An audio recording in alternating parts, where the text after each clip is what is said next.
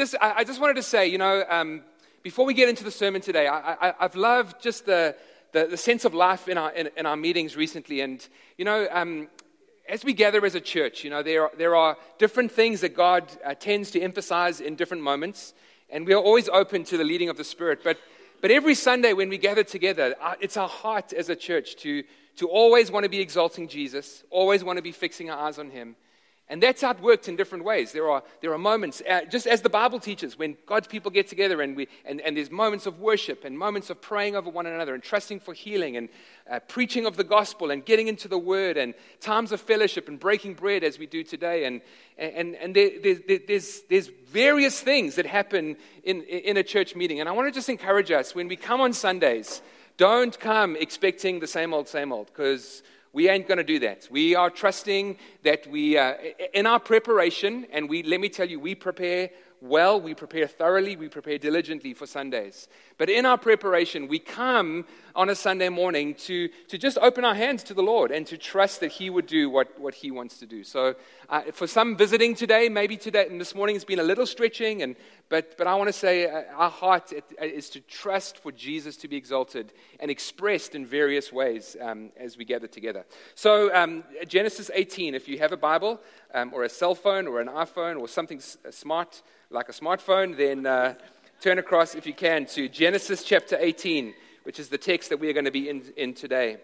A group of us um, yesterday from Church in the City went along to um, World Relief to participate in some refugee training. Uh, we are, a group of us are getting prepared to be able to work with incoming refugees and to be welcoming, welcoming them into the city. And, and part of the training was um, teaching and, and, and learning about the, the reality of culture shock and the reality of what it means when cultures come together in awkward situations. And we had turns to kind of go around the room and share funny stories of moments where we've experienced culture shock. And, you know, for those who don't know, my wife and I, our family are from South Africa. We came 13 years ago.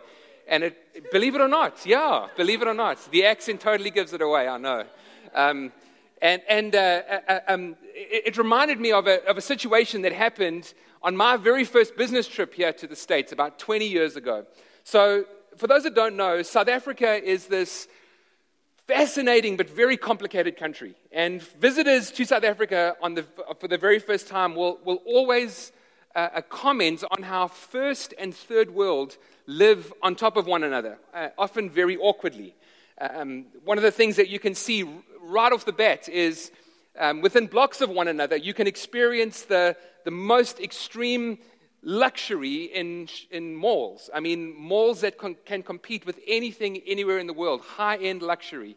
And then, literally, a couple blocks down the road, you have these street markets with, with uh, street vendors and customers shouting at one another and haggling over a particular price of a piece of fruit. And when I, when I came here to the States 20 years ago on my first business trip, I realized very quickly that the New Yorkers that I was doing business with assumed that Africa, South Africa, was very much the latter, the, the, the latter, the third world street markets, rather than the first world situation. Because at the end of the meeting, I asked one of the guys if he could drop me off at a mall. I wanted to get some gifts for Debs. She was pregnant at the time with, uh, with, with Bex. And I wanted, you know, wanted to be a good husband and come home bearing gifts. And uh, so he, he drops me at the mall and then he grabs me on the shoulder just as I'm about to get out the car and he says, uh, uh, Steve, just, just so that you are aware, the, the, the price that's on the item, that's, that's what you need to pay. You, you, you aren't able to, to, to barter, you aren't able to haggle to bring the price down. And I, I'm terrible in the moment. When I, when I left, I thought of so many brilliant, sarcastic, snarky comments to make, like, you know, thanks, bud. Uh, I guess I can't use the mangoes that I brought all the way from Africa to pay for the items or, or something like that. But, but I didn't get, I, I thought of that later, not in the moment, unfortunately. I, am the best at coming up with good things to say later, um, unlike our friend James over here. But I say that to say, we're going to read a text in Genesis chapter 18 where it actually appears like God and Abraham are haggling over the worth of Sodom, like one would at a street market, haggling over the price of, of a piece of fruit. But, but there's something so much more significant and so much, so much deeper that's, that's happening. We're going we're gonna see how, how Abraham learns something about God. He, he, he's going to see that, that God, although completely just and completely merciful, and can I just say, God's justice and mercy are not competing attributes. Uh, uh um, he's going to learn that, that God's desire is that his justice be outworked through mercy rather than through destruction.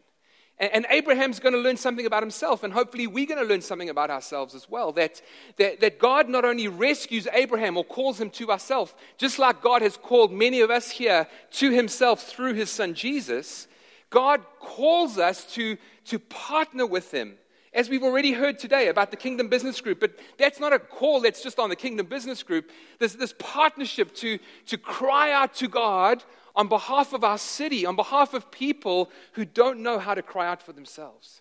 And that's something of what we're going to learn this morning. So, so um, before we get there, just a quick reminder we're in, we're in the series uh, journeying from Genesis 12 through 22.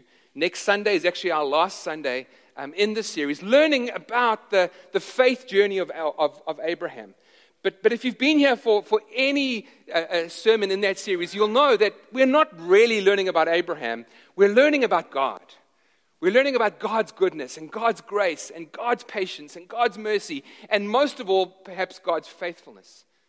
We're learning about the fact that, that, that God knows us and He knows you, and, and, and He's called you and, he sees you and he, re, and, and, he renames you according to the plans that he has for you. And, and the promises that God has spoken over you and over me are not the ultimate point of this faith journey. Jesus, uh, God actually says to Abraham in Genesis 15, he says, he says, Abraham, I am your very great reward.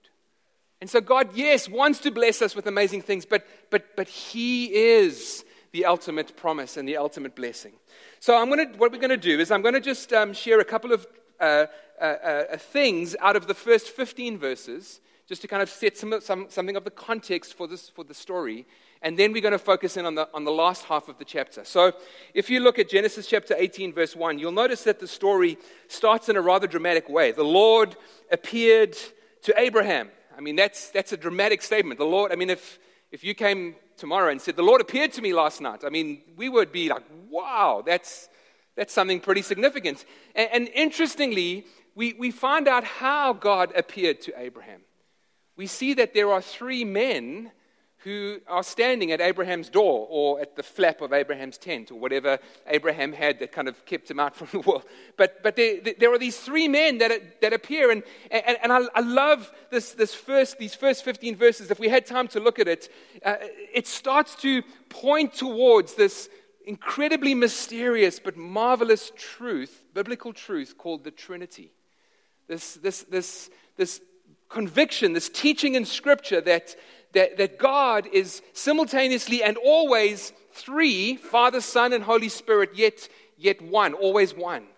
And, and, and if you read this particular passage, which we don't have time for, you'll notice that at times we, we read of three men, but then Abraham refers to them in the singular. Verse 2 does exactly that. In verse 2, Abraham, it talks about three men arriving at Abraham's door, but then Abraham responds to them as, Oh Lord, singular. And you, you've got to ask the question well, are there three or are there one? Are there one or are there three? And the answer is simply yes. Yes, there are three and there are one. And, and, and can I just say that truths like this about God are, are so deliciously wonderful, as James would probably say. So deliciously wonderful. That this is what keeps theologians in a job. They have been literally trying to understand this truth since, for 2,000 years and haven't come to it yet. But you know what, friends? It makes perfect sense relationally. I might not understand it intellectually, but I'm very comfortable with the reality relationally that God is my Father and He has incredible plans and purposes for me. But not only that, God is also my Savior and my Lord and my King. And He died a bloody death on the cross and rose again after three days. And guess what? God is also my helper and my comforter and my encourager. And times of difficulty, He comes alongside and He whispers words of encouragement. I can't make any sense of that intellectually, but it makes perfect sense relationally. Friends, truths like this are a gold mine for worshipers. I can stand here with each of you and worship God. Primarily for me, primarily because I don't fully understand Him. That's why I worship God. I don't want to worship a God that I've figured out. I don't want to worship a God that I've fit into this simple little brain and I've completely comprehended and understood. I come on a Sunday morning with each of you to worship a God who is far bigger and far greater than anything I could ever imagine or understand. Truths like this, don't be afraid of them because they're a gold mine if we approach them with a worshiper's heart. So these three men have arrived to, to, uh, to speak to Abraham and to speak to Sarah. And Abraham does something rather ordinary for a Middle Eastern family. He hosts these three angels. Inadvertently, Abraham has had Jesus over for lunch. Think about that. Without realizing it, Abraham has, in doing something that, that an ordinary Middle Eastern family would do, hosting strangers, he has had Jesus over for lunch. Which is why in Hebrews chapter 13, the writer of the book of Hebrews says something along the, the lines of, he encourages us to, to don't be afraid of entertaining strangers because when we do entertain strangers, some people have inadvertently entertained angels without realizing. If you're new to the Bible or if you're visiting today and you don't know Jesus as Lord and Savior, you might be sitting there going, wow, that's crazy. Well, I want to join you and say, wow, that blows my mind. Think of that. There's a very real possibility that if you and I were to entertain strangers, we could very easily entertain angels. But it speaks to me of this wonderful truth about God. God is so extraordinary because we can encounter Him in powerful ways when we do just ordinary things. That's what's so great about God. We don't have to get religious on God. Just by doing ordinary things, we can encounter the power of this extraordinary God. And so these three angels, these three men, these uh, Father, Son, and Holy Spirit, I mean, it's confusing, I don't know, but they've arrived to, to tell Abraham and Sarah that the promise of a son, which was given 25 years ago, is now about to come to pass. Think about that in the context of your journey of faith. 25 years ago, God spoke to Abraham and Sarah. 25 years. We give up after 25 days, or maybe I just I give up after 25 days. 25 years, God is coming and He's saying, It's about to come to pass. There's a beautiful verse in, in um, uh, Ecclesiastes 3. It says this God makes everything beautiful in its time, which I understand to mean God perfects everything in His perfect time. If you're here today trusting in God for His plan and His purpose to come to pass, I want to encourage you with this God does not delay. Nothing holds God back from fulfilling his, perf- his, his, plan for you in the perfect time. But at the same time, we have to understand for our sake, God doesn't come early either. He comes at the perfect time. Church in the City celebrates 13 years. And think of all the incredible things that God has done over those last 13 years. And I'm not suggesting that we have to wait 25 years for the fulfillment of the promise, but, but in the context of, of 13 years, in the context of this story, we haven't seen everything yet. The best is yet to come for this church, the best is yet to come for each one of you. Don't give up. If you're waiting for a promise, know that God's perfect time is still to come. And it's going to be more magnificent and beautiful than you could ever imagine. And so God comes to, to, to speak to them. And just to make a last, a last comment quickly, to say this that, that God is not blessing perfect faith or great faith. We've read story after story, chapter after chapter of Abraham and Sarah's struggles. God is not blessing good, uh, uh, great faith. God is blessing honest faith. God is blessing real faith. Real faith in the midst of struggle. Real faith in the midst of doubt. Real faith in the midst of facing their own weakness. God is not concerned about the perfection or the quantity or the quality of our faith. God is concerned about one thing only, and that is the object of our faith. Who do we have faith in? The, the writer in Hebrews 11 says this about Sarah. I love the fact that, I mean, we've read about Sarah's struggles, and, and in, this, in this particular account, Sarah laughs sarcastically at the notion that this promise is finally about to come to pass. But listen how the writer in Hebrews remembers Sarah.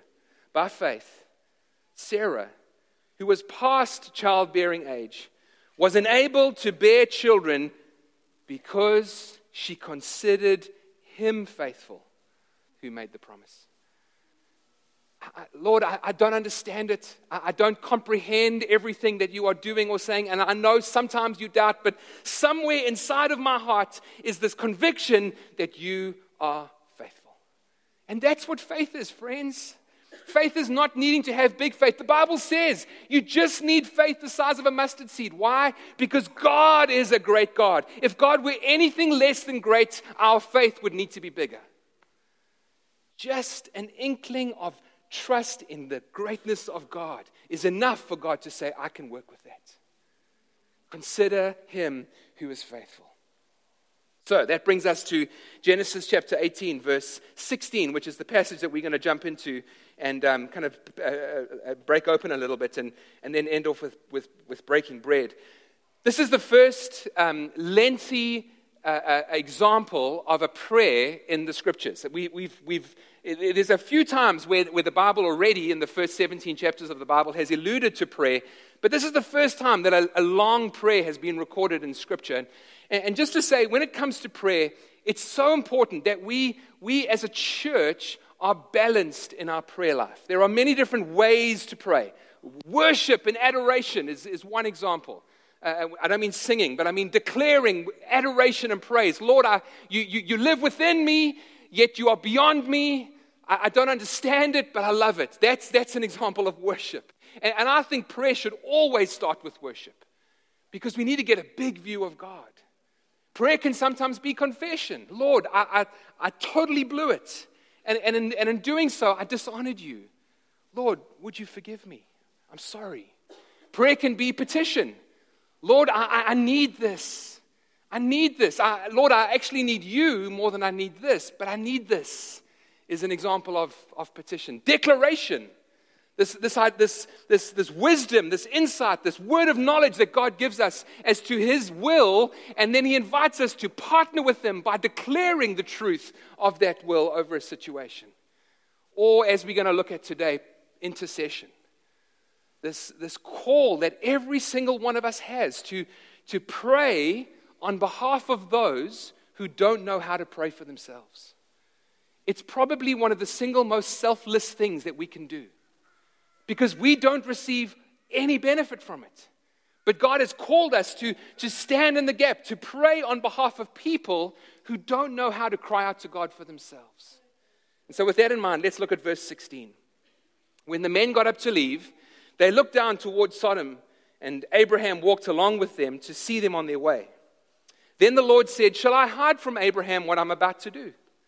Abraham will surely become a great and powerful nation and all nations on earth will be blessed through him. For I have chosen him, so that he will direct his children and his household after him to keep the way of the Lord by doing what is right and just, so that the Lord will bring about for Abraham what he has promised him. Then the Lord said, The outcry against Sodom and Gomorrah is so great, and their sin so grievous, that I will go down and see if what they have done is as bad as the outcry that has reached me. If not, I will know. The men turned away and went towards Sodom, but Abraham remained standing before the Lord. Then Abraham approached him and said, Will you sweep away the righteous with the wicked?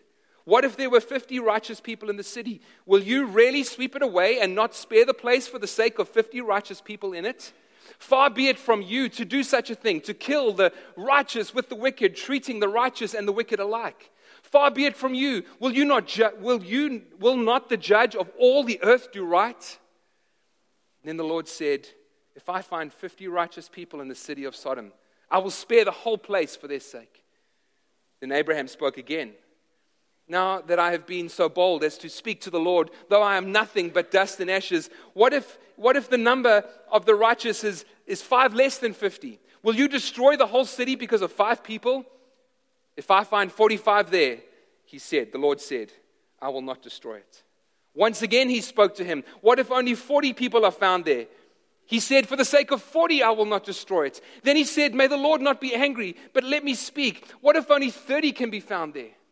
And he answered, I will not do it if I find 30 there.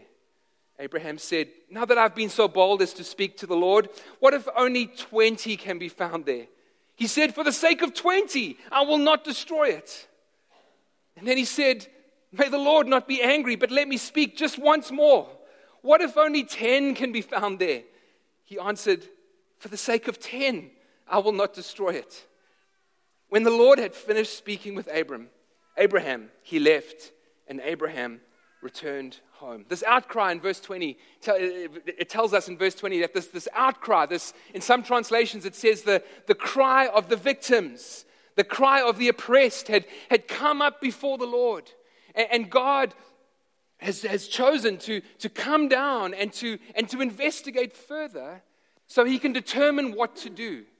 Now, now that language and the way that the, the, the writer has described God, it, it, can I just say, it's not a commentary on the limitations of God, but it's, a, it's an invitation.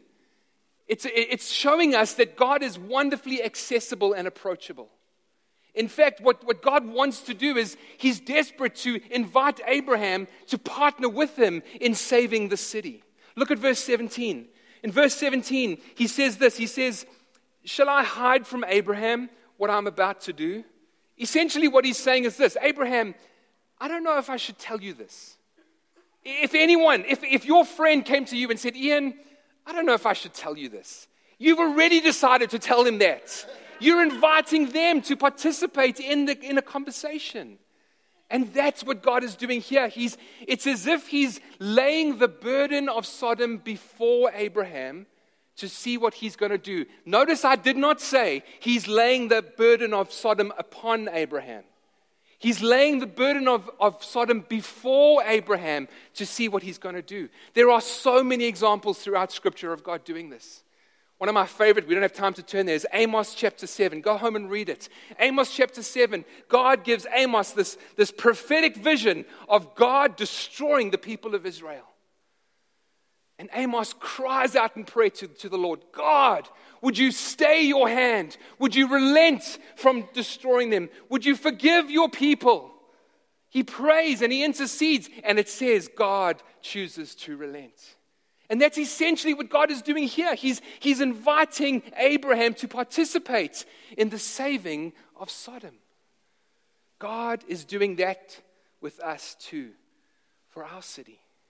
He's not laying the burden of Chicago on us, He's bringing the burden of Chicago before us. And He's inviting us to investigate what we can do. And we're going to learn what, what we should do. Abraham responds in two particular ways. The first thing I want you to notice is that Abraham does not specifically pray for his family alone.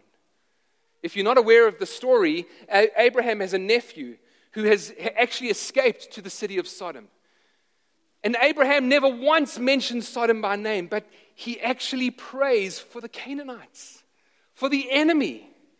Abraham is not lifting up a prayer just for, for, for, for the oppressed, he's crying out for those who are causing the oppression as well.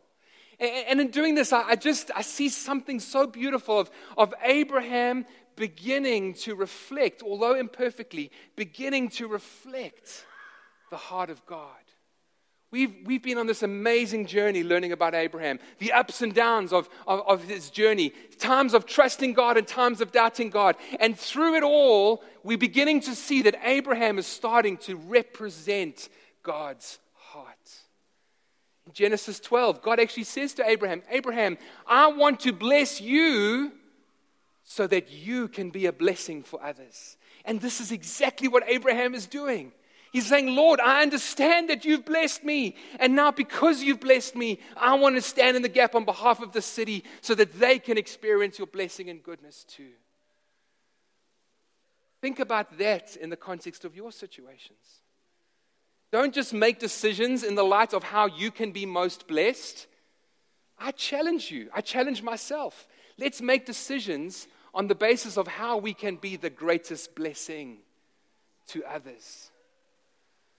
The other thing that Abraham begins to do is he begins to start to explore the nature of God. He says to God, He says, God, I, I, I understand that, that you are a God of righteousness and you are a God of justice. And God, I'm, I'm not in any way expecting you to, to, to, to betray yourself.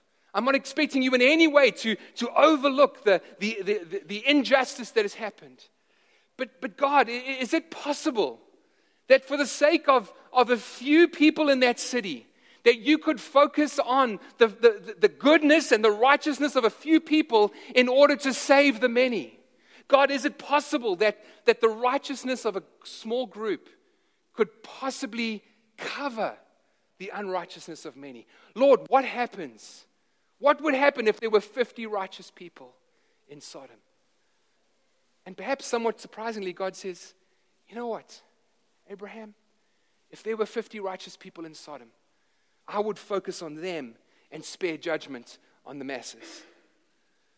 And so Abraham is like, oh my goodness, what have I, what, what have I got, got, myself into? This is incredible. And he begins to explore this opportunity. He says, well, God will, uh, okay, well, what about 45? And God says, yes, I would do it for 45. Uh, okay, uh, 40? 40, would you do it for 40? Yes, I'll do it for 40. 30, 20, 10? Yes, yes, yes. If there are 10 righteous people in the city of Sodom, I will hold back my hand of anger and wrath and judgment, and I will focus on their righteousness and let their righteousness cover the unrighteousness of the city. But, friends, I hope you see this. The question that we have to ask when we read this text is why on earth did Abraham stop at 10? Why? Surely, if he'd gone all the way from 50 to 10, surely the next step is to say, God, forgive me. I, I know I keep repeating myself, but just one last request, God. One last request. Would it, would it be possible if for one righteous person you would forgive an entire city? He stops. He doesn't ask that question.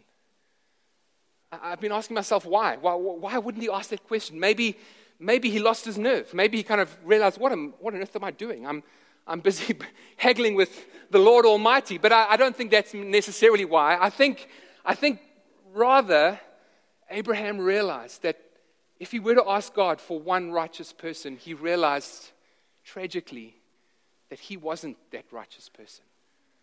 And neither was Lot. That there actually wasn't one righteous person in the city to whom that uh, God could look to in order to cover the unrighteousness of many. And so, verse 33 tells us that this, this encounter comes to a, a rather abrupt end. When the Lord had finished speaking with Abraham, he left, and Abraham returned home. I find this moment both wow and tragic all at the same time. I mean, here's Abraham having un- having uncovered this remarkable truth about the grace of God. That for the sake of 10 righteous people, God, in fact, for the sake of one righteous person, God would forgive an entire city. But the tragedy is that there is no one righteous person that Abraham can point to or that God could look to. Which is just a beautiful setup for the gospel, isn't it? 2,000 years later, God would indeed send one who is righteous. He would send his only son. The one in whom God can look to and point to and say, for the sake of his righteousness, for the sake of his perfection, I will forgive anyone, anyone who comes and hides himself under that righteous one. 2,000 years ago, or 4,000 years ago, Abraham prayed a prayer crying out to God and walked away disappointed. 2,000 years ago, Jesus came and did exactly the same thing that Abraham did. He prayed a prayer in John 17. But he did something that Abraham couldn't. Abraham couldn't say, God, I'm that righteous person. Jesus stood up, though, in John 17 and he said, God, I am that righteous one. I want you to look to me. Don't look at their imperfection. Don't look at their unrighteousness. Look at my perfection. Look at my righteousness. Love them in the same way that you love me. That's the good news of the gospel, friends. In verse 19 of John 17, Jesus says this For, for them, for you and I, I sanctify myself. For, for them, I live a perfect life. Why? So that we too, so that they, we too, may be truly sanctified. We stand perfect in Jesus Christ, not because of anything we've done, but because of the perfection of Jesus. John, uh, Hebrews 7 tells us that Jesus intercedes for us consistently and continually which gives me such incredible strength to know, friends, the reason why I stand here today, the reason why I live today, Debbie spoke about it in that prophetic word. The reason why any of us are here today is simply because Jesus is standing at the right hand of the throne, interceding for you and for me. Luke 22 tells the story of Simon Peter, who uh, challenged Jesus at, when, the, when it was suggested that he was going to betray him he kind of puffed out his chest. Me, I'm not going to betray you, Jesus. I know that I'm strong and solid in my faith, and I know I'm going to come through. And Jesus says to him, Simon, Simon, Satan has asked to sift you, sift you like wheat. Friends, I don't want to shock us, but Satan is trying to sift each one of us like wheat. Satan is trying to take each one of us down. And friends, our strength to stand is not the, the bravado, the confidence that we have in our faith and our righteousness. The confidence that we have is in the fact that Jesus says to Simon, But I have prayed for you. And not if you come through, but when you come through, strengthen your brothers. You see, he could tell him that he was going to come through the challenge. Why? Because Jesus was praying for him. There are many of you here seated today, I know, who are facing difficult circumstances, maybe direct opposition from Satan, trying to oppose you, maybe struggling in the areas of health or financial breakthrough or relational difficulty or not seeing promises fulfilled. And let me tell you, don't try and puff out your chest and show God that you have great faith because it doesn't help. The reason that you will come through, you will come through, I guarantee you will come through, is for one reason only Jesus is at the right hand of the Father, interceding for you and for me right now. That's what gives us strength. That's what gives us courage. That's why we can come every single Sunday morning, no matter what we are facing, and we can say, Glory to God, because you are at the right hand, faithfully praying. Abraham went home because he didn't have his prayer answered. Jesus never leaves without his prayer unanswered. What do we do with this? I'm coming into land. What do we do with this? I want to say maybe some of you here today don't know what it's like to come under or to be under or to find yourself under the righteousness of Jesus. I want to say to you today if you don't know Jesus as Lord and Savior, it is not God's intent for you to earn your way into relationship with Him. It is impossible and it is exhausting. Surrender. Come under the righteousness of Jesus, the one true righteous one. For those of us who have given our lives to Jesus, the Bible teaches us that, that Jesus is, like, is a priest. He is our high priest, the Bible teaches which literally means that, that Jesus ministers to God on our behalf, which, which he, he says to God, God, don't look at them, look at me. But yet, as a priest, he also ministers to us on behalf of God. He says to us, I want you to look at me because this is how God looks. This is how God is. And to a lesser degree, that's something of the ministry that Abraham had to the city of Sodom. He was a priest. He was grounded in God. He had access into the presence of God. He, he heard God's voice, yet he was among the people, his heart broken and sympathetic toward people, both the oppressed and the oppressor. But the tragedy is, Abraham had no one to point God to. And so the city of Sodom was destroyed. Friends, you and I as believers in Jesus Christ, have been rescued and invited and, and received this invitation from God. He's putting before us the burden of the city. And He's saying, I want you to be just like Abraham, this bridge rooted in me, grounded in me, access to my presence, able to hear my voice and to see my heart and to receive my heart. But at the same time, I want you to be among the people. Have your heart broken with compassion for the people around you, not just for the oppressed, but for the oppressor as well. But you and I have someone that we can point people to, unlike Abraham, Jesus Christ, the one true righteous one every day. God is bringing the burden of Chicago before us. Every day. It's not a burden for us to carry, it's a burden for us to respond to. I sat this week having my hair cut and chatted with my friend who shared this tragic story of how he's going through a custody battle for his two year old daughter. My heart broke, not just for him, but for others in the city who are just like him. Broken friendship, broken relationships, broken family. Every Monday morning, I go for a run on the lakefront and I see the magnificence of Chicago. And I can't help but actually, as, as I see the beauty, I also understand it's a city of pain that is desperate for a Savior. I sometimes look at the news, uh, local news, and I read just this last weekend, in the space of 15 hours, I think there were 14 gun victims. And my heart breaks for the city. It's not a burden that God wants me to carry, it's a burden that God is presenting before me and presenting before us as a church to say, What will we do? This is what we can do. We can cry out to, the, to God on behalf of those who don't know, how, don't know how to cry out for themselves. And we can say, God, just as you've rescued me, just as I've been blessed, help me to be a blessing. Help me to expend the time and take the energy and take the effort to cry out for people who don't know how to pray for themselves. Imagine a church like that. Imagine a church like that. Ezekiel in Ezekiel 22, asked, uh, he, God says, I, I looked for a man, one man, who would stand on behalf of a city. I, I don't know about you, but I'm not here alone.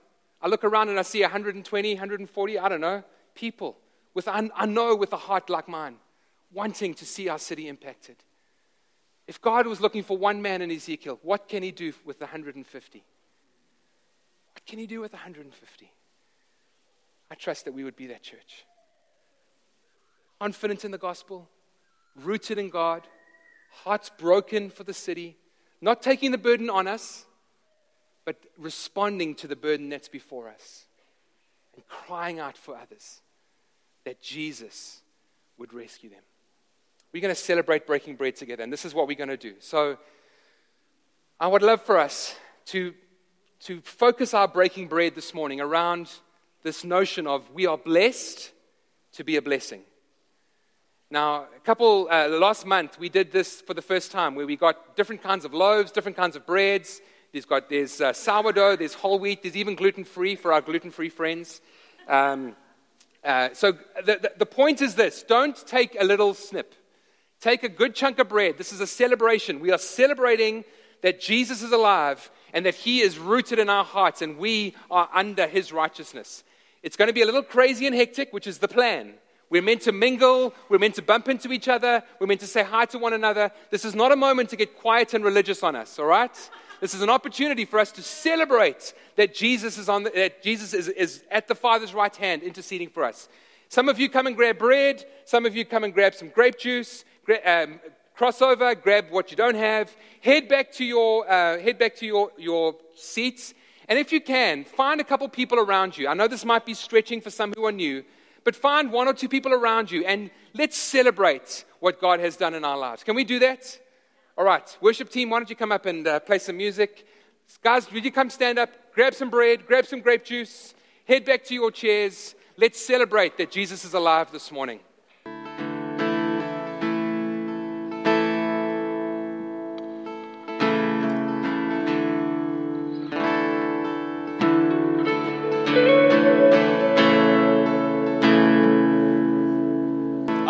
Hallelujah. Praise the Lord. Hallelujah. Sing hallelujah. Woman of hallelujah. Hallelujah. God is good. Thank you, Jesus, for your great love for us that you call us your sons and daughters. We thank you that you say in Ephesians that you are rich in mercy and great in love, and that even while we were dead in our trespasses, you made us alive together. Amen. Amen. Thank you, Jesus.